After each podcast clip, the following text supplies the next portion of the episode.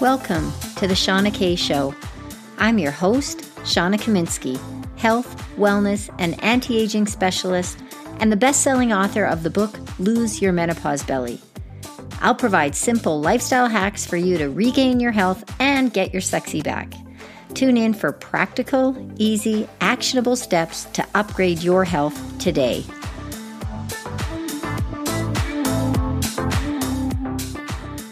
This is podcast seven, and in this podcast, I have three nutrition hacks that will help you lose your menopause belly. Hey, Shauna K here, and I wanted to talk a little bit about some nutrition hacks because, as you may have heard before, you can never out exercise poor nutrition. So, once you're exercising, nutrition plays a huge role. In fact, 80% of your results can come from nutrition, 80% and obviously the remainder 20% is going to come for uh, from exercise. Now as a general rule of thumb i encourage you to stop dieting. Dieting is what is killing your metabolism. Basically what you need is low glycemic carbs fruits vegetables uh, great protein sources and reducing processed and refined foods. Instead of making um, you know going on a diet we need to make these permanent healthy changes to our eating habits. But going on a diet it tends to be unhealthy and because we start it and then we stop it. So i would much prefer to consider just changing making small changes. If we refer to, I think it was podcast one where I talked about choose one change challenge, uh, this applies beautifully to nutrition where we're just going to implement small changes. So, in this podcast, I want to talk about some of the small changes that I would consider making. Now, there's some food timing t- uh, tips that I want to share. And it's as simple as start eating before you're too hungry and stop eating before you're full.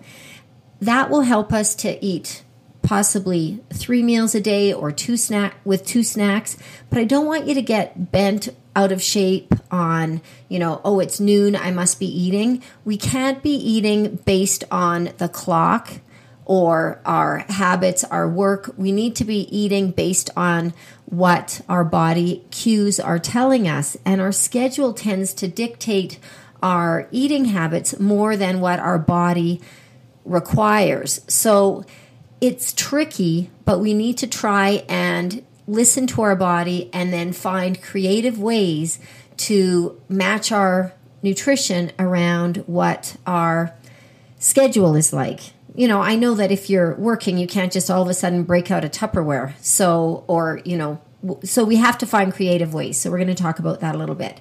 Now, the reason I say to start eating before you're too hungry and stop eating before you're full is because if we wait too long before we eat, we tend to overeat.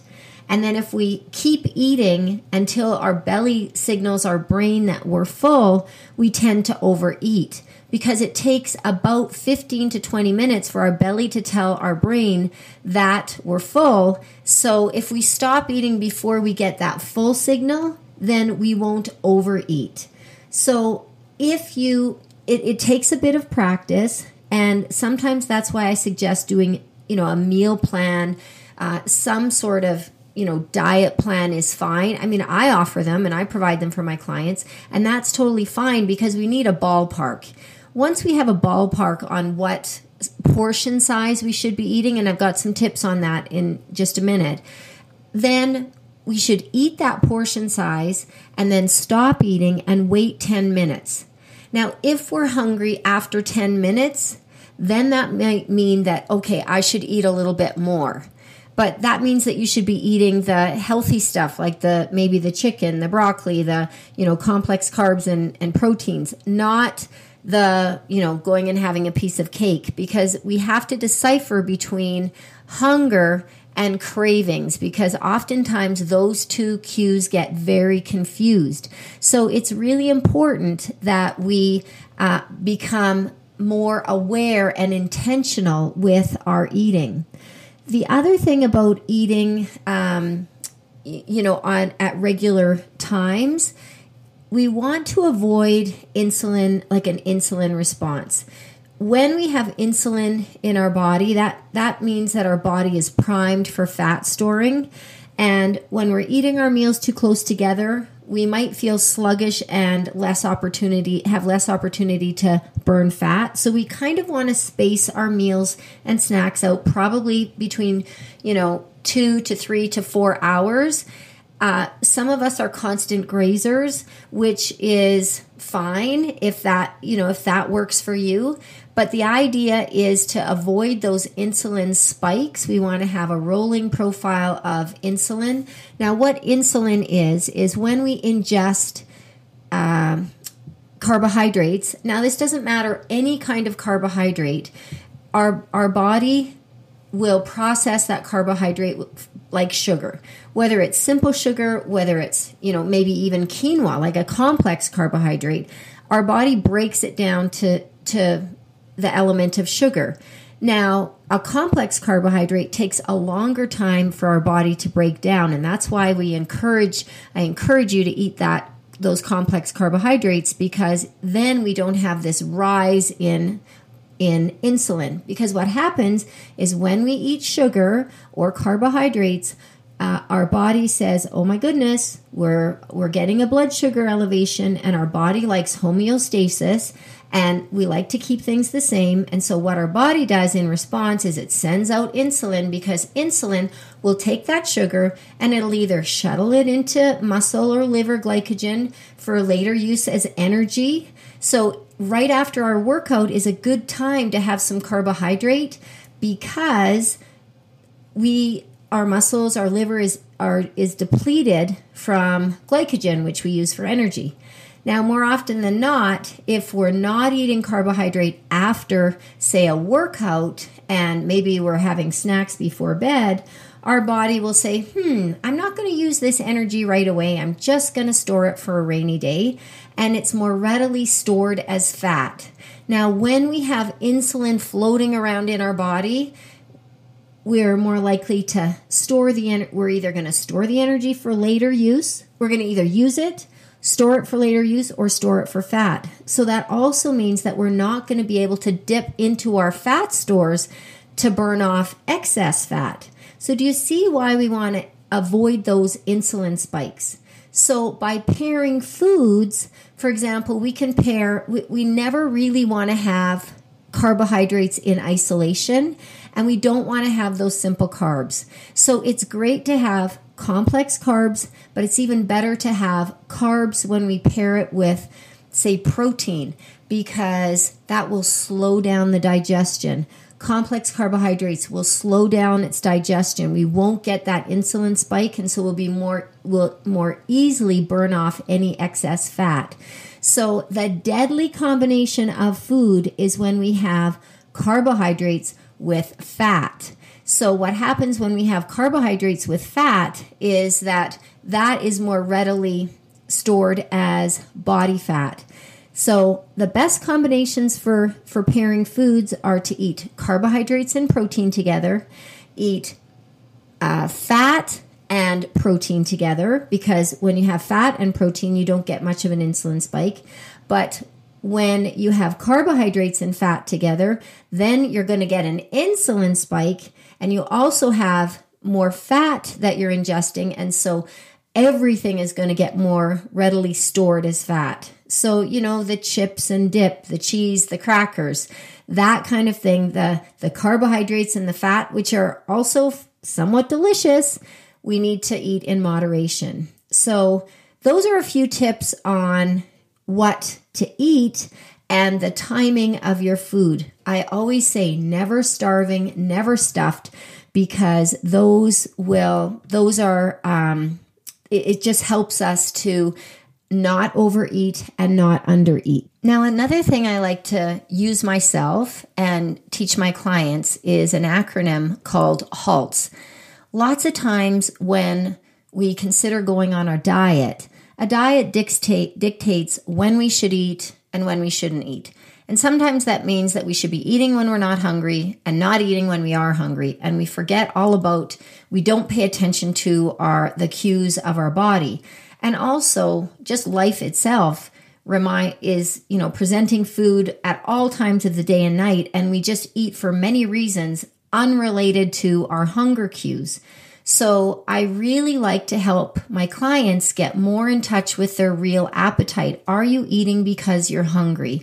That really is the only reason that we should be eating. And the acronym HALTS seems to help. So HALT stands for hungry, angry, lonely, tired, stressed. So we should be eating when we're hungry, but not when we're angry, lonely, tired, or stressed. Lots of times we eat out of habit. We eat because there's social reasons, there's events, there's pressures from others. We're a clock watcher. It's noon. Oh my goodness, I should be eating lunch. Instead of listening, are we really hungry? And it takes some practice to figure out when when are we really hungry? Am I really hungry or am I really bored? And sometimes we're actually really just thirsty. So if we're dehydrated, lots of times we'll be reaching for food instead of water.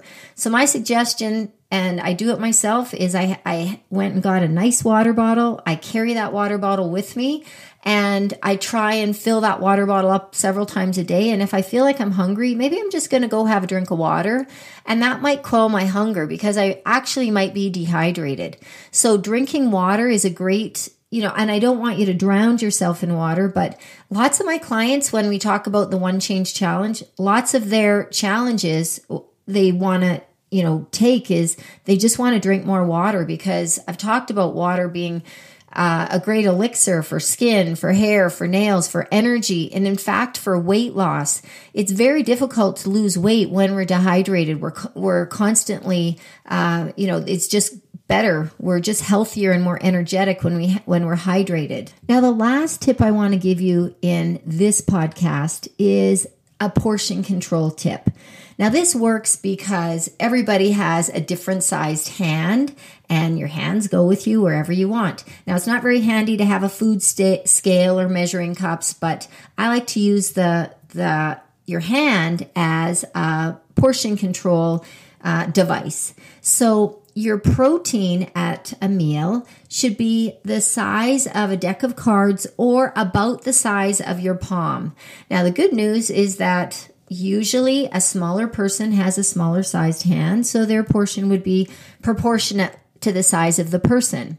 Now, your carbs should be the size of your fist. Now, I'm talking about starchy carbs. So, this might be your pasta if you're having it. Not a big fan of pasta. Rice, quinoa uh, should be the size of a fist, so the starchy carbs. Your vegetables, uh, these can be unlimited. It just seems like we can't ever get enough vegetables. And so, you know, go to town on the vegetables. And the fat, uh, serving size should be about the size of your the end of your thumb. And so if you stick with those serving sizes, that's going to help you in determining how much you should be eating. Again, you need to be listening to your appetite. Start with that serving size and really load up with the vegetables and make those vegetables as colorful as possible because obviously then you're going to get the rainbow of nutrients as well.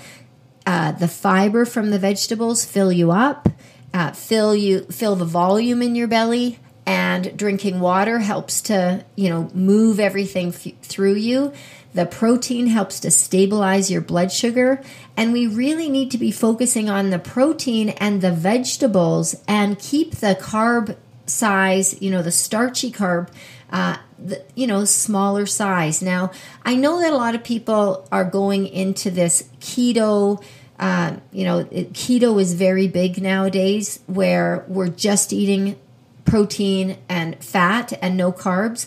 Now you're going to decide what's right for you because honestly, the best diet is the one that you can keep to.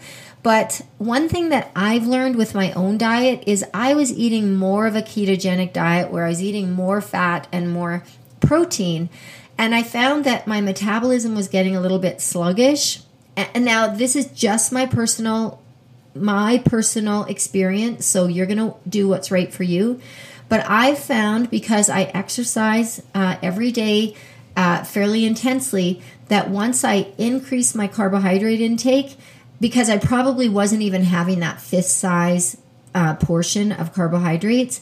Once I increased my carbohydrates a little bit and decreased my fats a little bit, my energy increased and I actually got a fair bit leaner.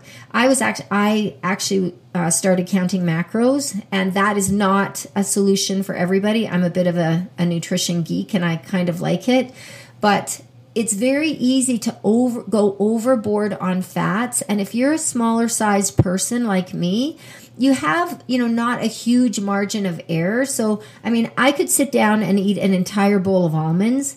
And while there's nutrition in those almonds there's also high fat, fat content. And at the end of the day i am not a, I, I do not recommend calorie counting. I don't even recommend macro counting for the majority of people. But the fact is is that you have to be cognizant of those high fat foods because if you're eating too much fat you know you're not going to be able to lose weight and get the body of your dreams as well. So so there is a little bit of a balancing act. And so the the suggestion of portion, portion control i suggested is just a ballpark but it's probably one where you're still able to get those healthy fats in without overdoing it on the healthy fats. So in this podcast i talked about portion control tips. I talked about now and i talked about the concept of eating before you're starving and stopping before you're stuffed. So, those are just three nutrition hacks that I use in my life and I recommend to my clients so that we can get off the diet roller coaster, save our metabolism, and finally get our menopause belly, uh, lose our menopause belly. That's it for today. This has been the Shauna K Show. Head to podcast.shaunakay.com for show notes and more. See you next time.